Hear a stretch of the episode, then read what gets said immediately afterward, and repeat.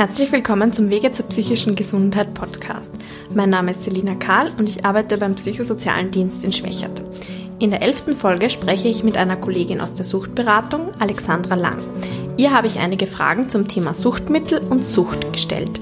Viel Spaß beim Zuhören.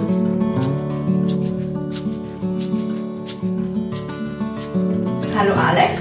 Hallo. Danke, dass du dir Zeit genommen hast, den Podcast mit mir zu machen.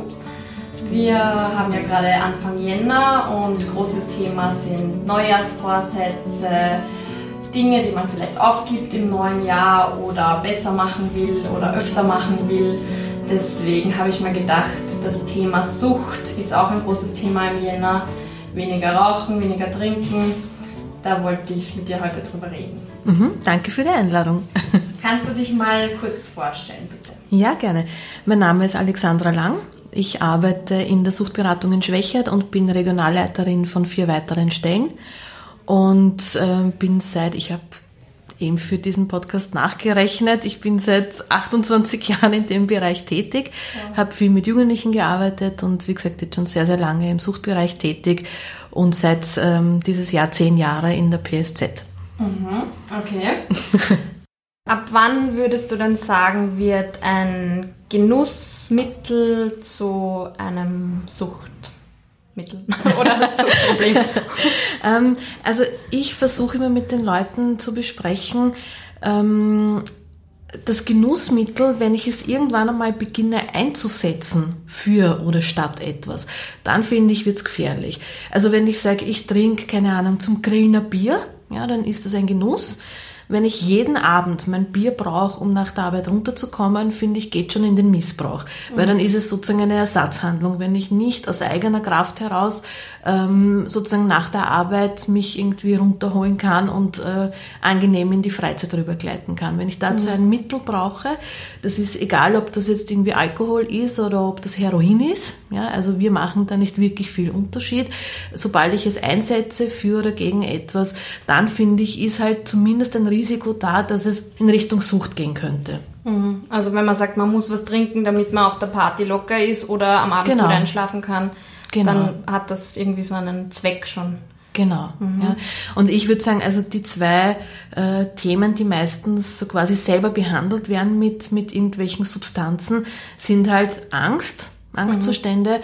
oder depressive Zustände. Mhm. Also das, wenn man so mit den Leuten redet, so ein bisschen Ursachenforschung macht, dann sind das eigentlich die Hauptthemen.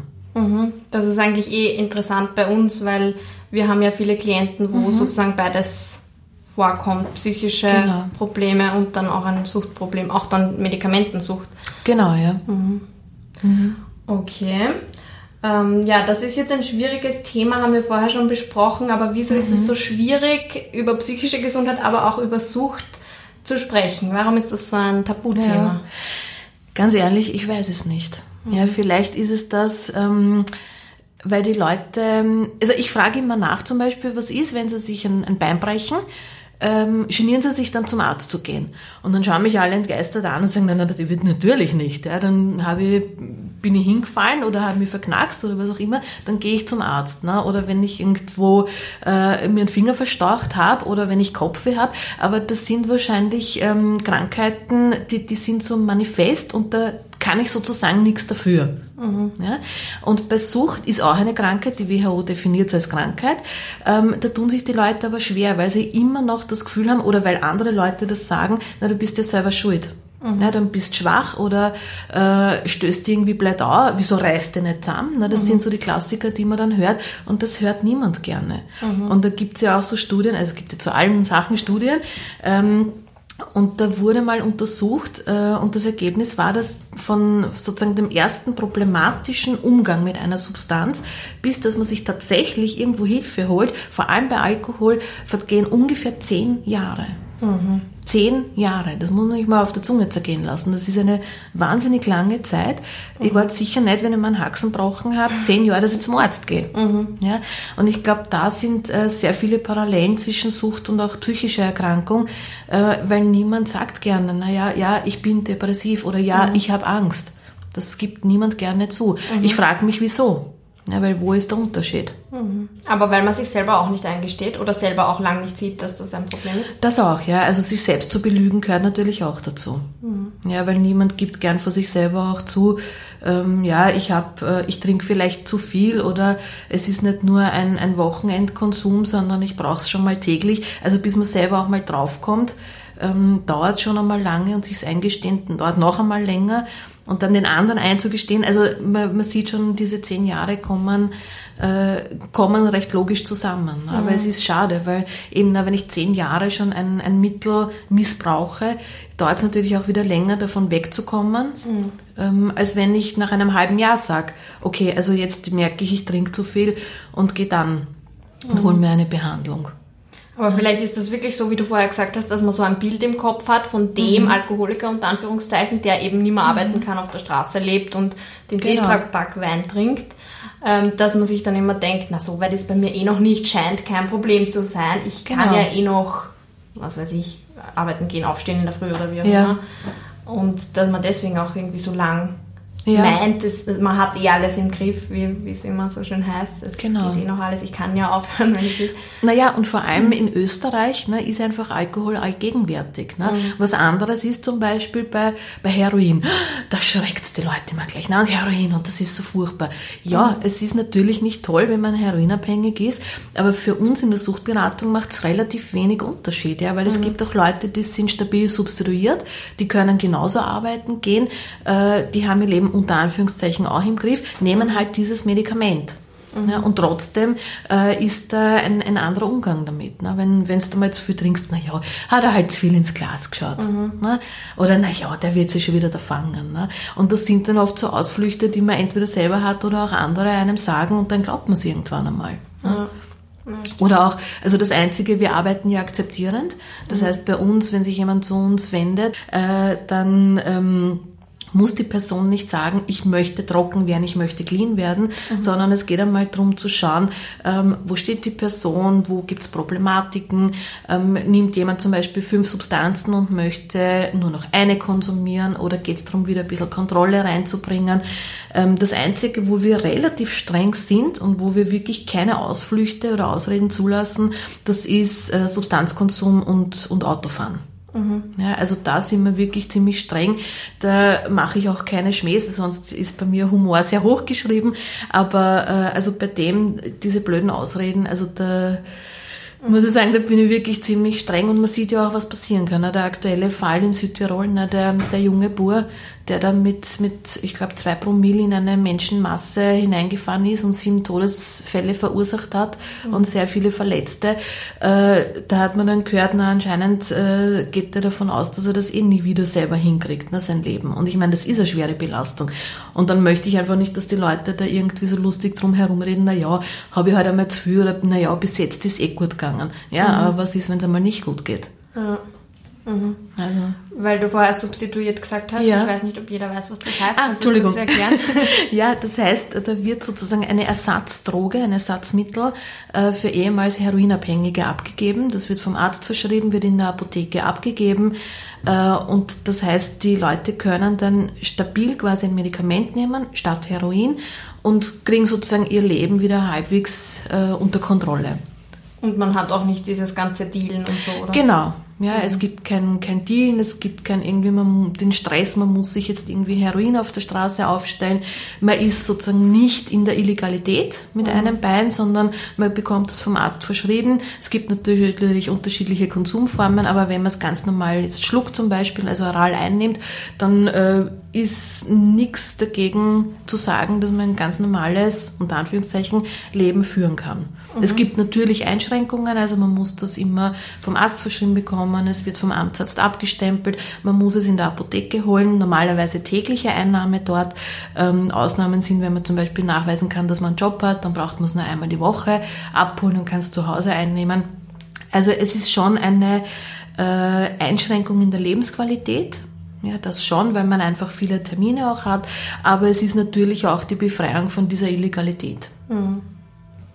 Mhm. Ähm, du hast jetzt ein paar Mal vom Arzt geredet. Wenn mhm. man jetzt das Gefühl hat, man äh, es, es läuft irgendwie aus dem Ruder, man hat das Gefühl, man hat ein Suchtproblem oder es könnte ein Suchtproblem sein. Mhm. Wo wendet man sich dann zuerst hin? Na, wenn man guten Kontakt hat zum Hausarzt, dann kann man natürlich auch dorthin gehen. Manche sagen, na ja, der kennt mich schon seit Kindheit und der kennt vielleicht nur die Mama und ich weiß nicht, wie ist das mit der Verschwiegenheit. Ja.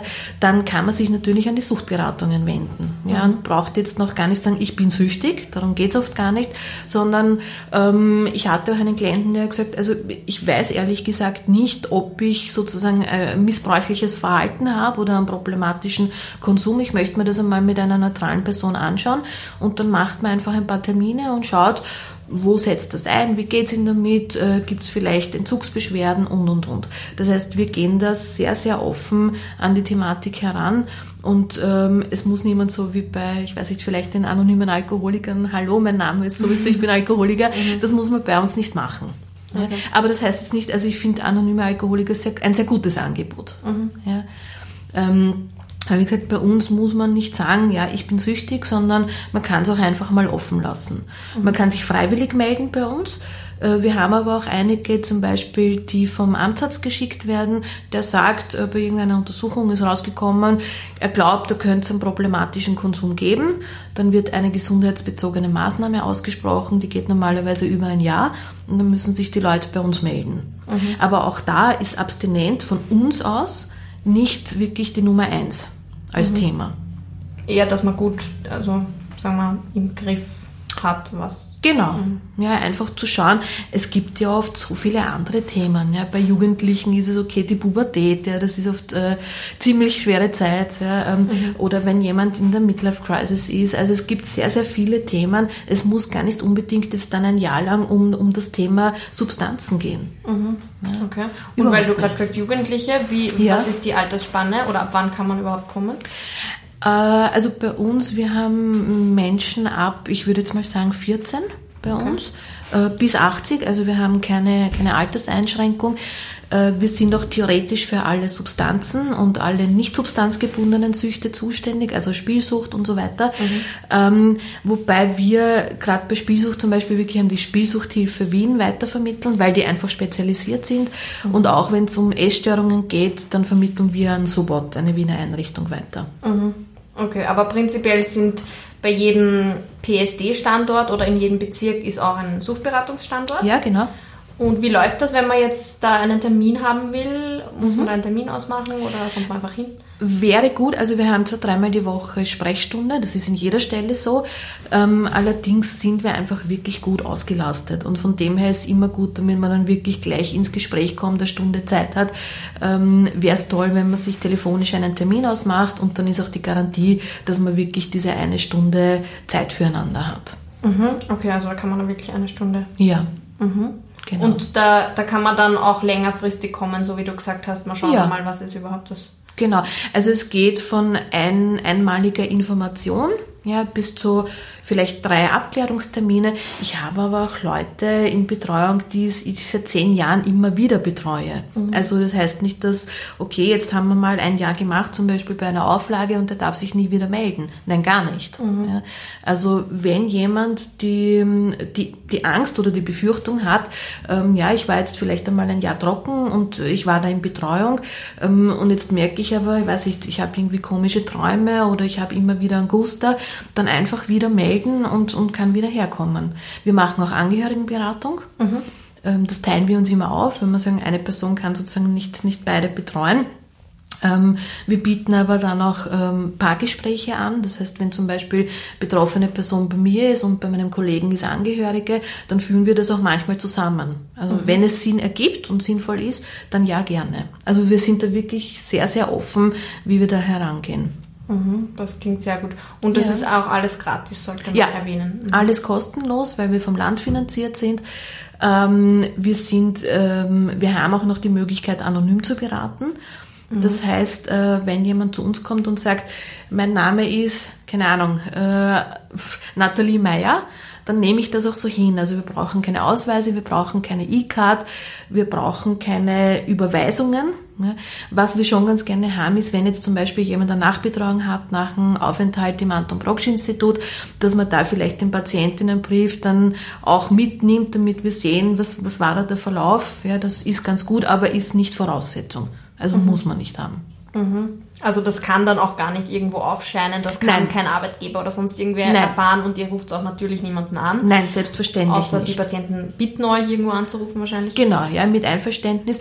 Bei uns geht es sogar so weit, dass wenn jetzt zum Beispiel ja, ein, ein Betroffener bei uns Termine hat und die Ehefrau zum Beispiel anruft und sagt, Hans, der hat vergessen, ja, wann hat er den Termin, dürfen wir keine Auskunft geben. Mhm. Ja, also es muss sich wirklich immer die Person, die bei uns in Betreuung ist, selber um Termine kümmern.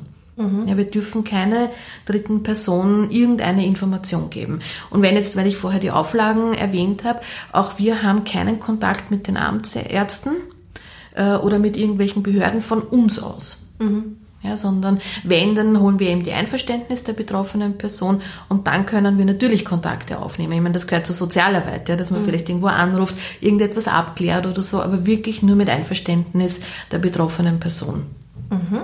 Auch bei Kindern und Jugendlichen. Weil sonst würden die Jugendlichen ja nicht zu uns kommen, wenn sie wissen, wir erzählen alles eins zu eins den Eltern weiter. Ja. Mhm. Was wir machen, um Missverständnissen vorzubeugen, ist, dass wenn wir bei Jugendlichen äh, Termine ausmachen, dass wir versuchen beim Erstgespräch, äh, wenn es möglich ist, muss aber nicht sein, dass die Eltern dazukommen. Ja, also wenn zum Beispiel jetzt uns die Schule jemanden schickt, dann ist eh klar, dann wissen die Eltern Bescheid, dann lade ich sie zum Erstgespräch mit ein um mhm. einfach ähm, zu erklären, wie arbeiten wir, ähm, wie ist das mit Bestätigungen und so weiter. Ähm, wenn es ein Jugendlicher sich selber meldet und die Eltern gar über, überhaupt nicht wissen und gar nicht Bescheid wissen, dass er vielleicht eine Suchtproblematik hat, kommen die Eltern natürlich nicht. Mhm. Und weil du vorher Angst angesprochen hast, die man ja. dann selbst behandelt, sozusagen, wenn man es jetzt nicht schafft, hierher zu kommen oder sich nicht traut, hierher zu kommen, gibt es auch noch das Angebot mit der Online-Beratung, oder? Genau, mit der Online-Beratung. Ähm, vielleicht noch einen Schritt zurück. Also man mhm. kann natürlich jemanden mitnehmen. Mhm. Ja, also das ist nicht verboten. Äh, wir haben auch oft zum Beispiel, wenn, wenn Jugendliche kommen, dass zum Beispiel die Streetworker begleiten, äh, also herbegleiten oder äh, die Eltern herbegleiten oder Bruder oder Schwester, ist überhaupt kein Problem. Können auch gerne beim Gespräch dabei sein, aber prinzipiell machen wir eins zu eins Face-to-Face-Kontakte. Äh, genau, und Online-Beratung kann man sich natürlich auch kostenlos und anonym hinwenden. Ähm, oft bleibt es bei einer Online-Beratung, oft ist okay. es aber sozusagen der erste Schritt, dass man eben dann doch irgendwo in eine Stelle vermittelt wird. Mhm. Und gibt es irgendwelche Internetseiten, die du empfehlen würdest, wo man sich da einfach ein paar Infos holen kann? Also jetzt nicht, wo man dann zu Stellen findet. Ich glaube, mhm. das findet man eh relativ leicht, aber ja. wo es Infos gibt zum Thema Alkohol, Drogen, andere Sucht? Ja, also gerade bei illegalisierten Substanzen ist die Checkit Homepage wirklich sehr, sehr gut. Das mhm. ist eine Wiener Einrichtung, die eigentlich mit äh, äh, Informationen zu Partydrogen angefangen hat, die auch äh, Testungen vor Ort gemacht haben oder noch immer machen. Ähm, und die haben eine wirklich sehr, sehr gute Homepage mit allen äh, bekannten und auch unbekannten Substanzen aufgelistet, wie sie wirken, was für Nebenwirkungen sind, äh, welche Gefahren beim Mischkonsum sind. Also ich glaube, das ist eh checkit.at. Mhm. Ähm, bin mir jetzt nicht ganz sicher, müsste ich selber nachschauen, aber also ich google das einfach immer und ähm, da gibt's wirklich gute Informationen. Prinzipiell hat die, da muss ich jetzt Werbung machen für mein Lieblingsland, die Schweiz, mhm. äh, die haben wahnsinnig gute Homepages. Ähm, arbeiten auch sehr akzeptierend äh, und es ist dann natürlich vielleicht noch einmal der anonymisierte Schritt, weil es einfach von einem anderen Land ist. Mhm. Ja? Ähm, und weil man sich denkt, gut, die haben vielleicht noch einmal einen anderen Zugang oder haben vielleicht auch andere Substanzen, weil es ändert sich ja auch immer wieder. Das ist von Land zu Land unterschiedlich, teilweise sogar bei uns in den Bundesländern unterschiedlich, mhm. äh, sogar bei uns in den Stellen unterschiedlich, mhm. ähm, was sozusagen besonders angesagt ist. Okay. Ähm, aber es gibt wirklich, also ich würde einfach über Google einsteigen und dann sieht man, ähm, welche Wege man gehen kann.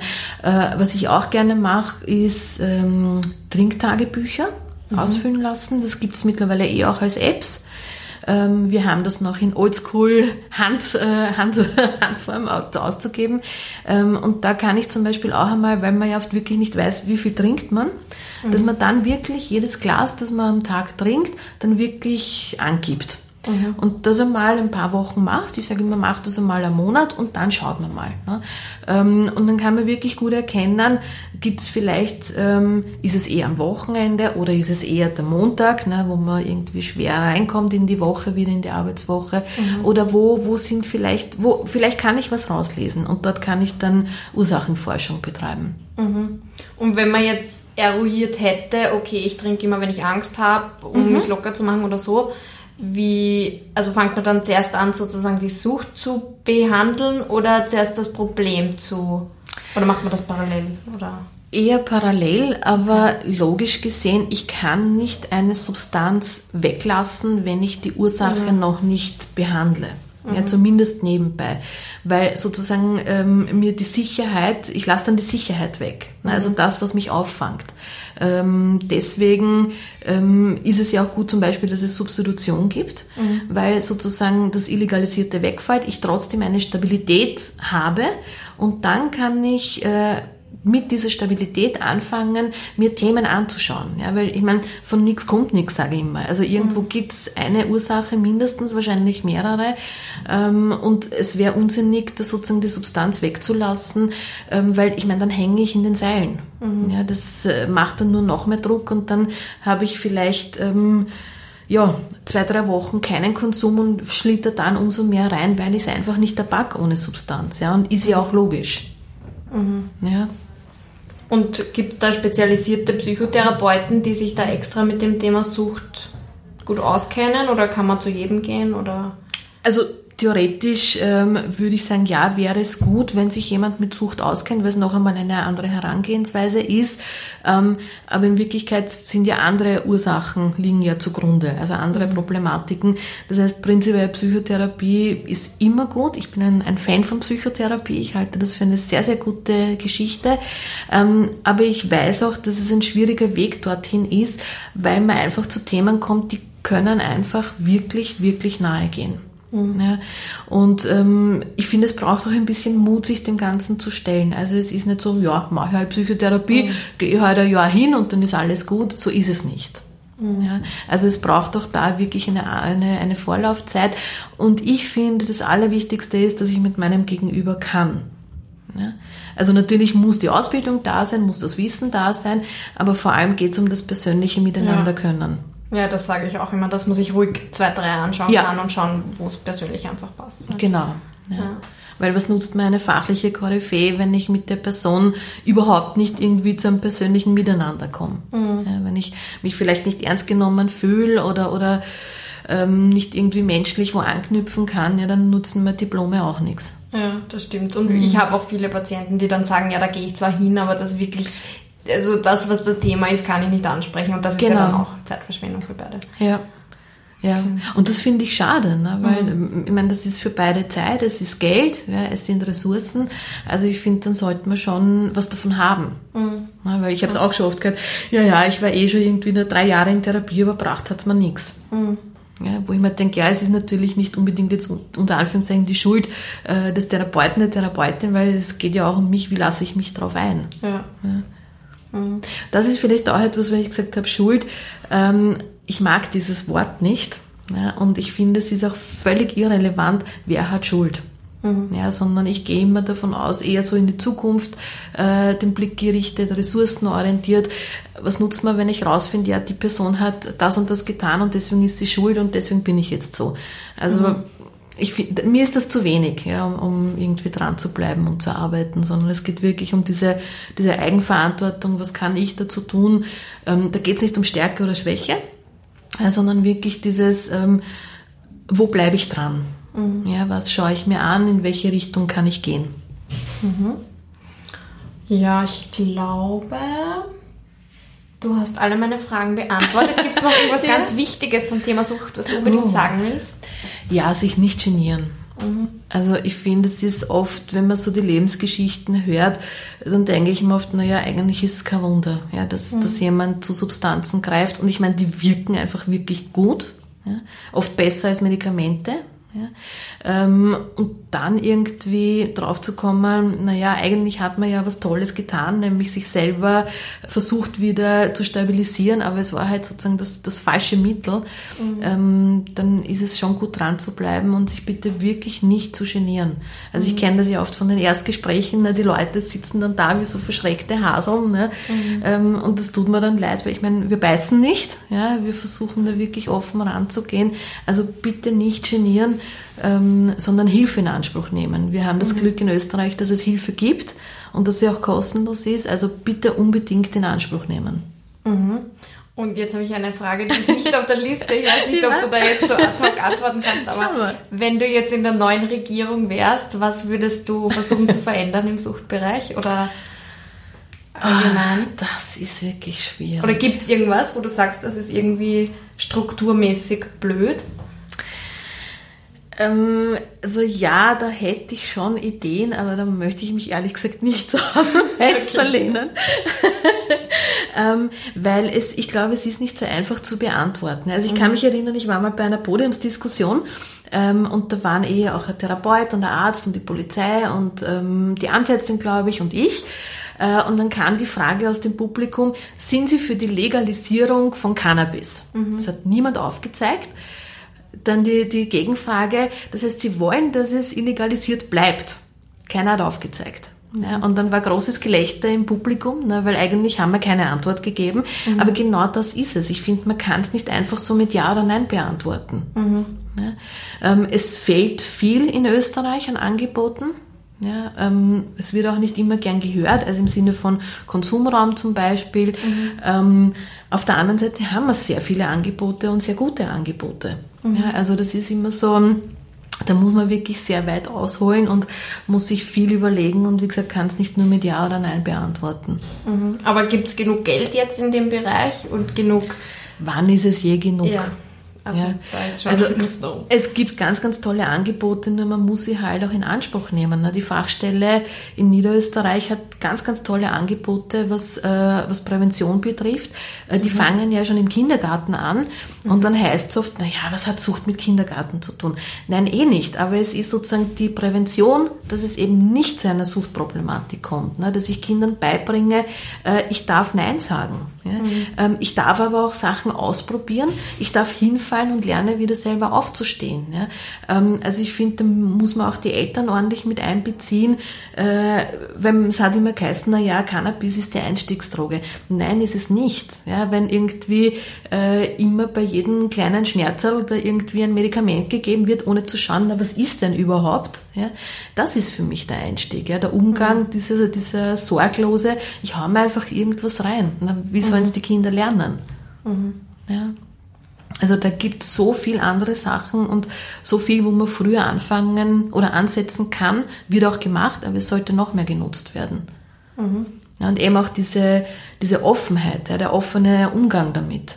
Ja, und diese Reflexion hinzuschauen überhaupt.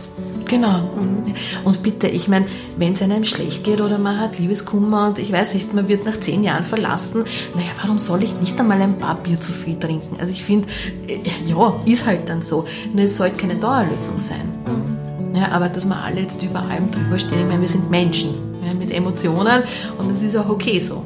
Mhm. Ja, das ist ein schöner Schlusssatz. ja, danke Alex für das ich danke schöne Gespräch. Danke sehr.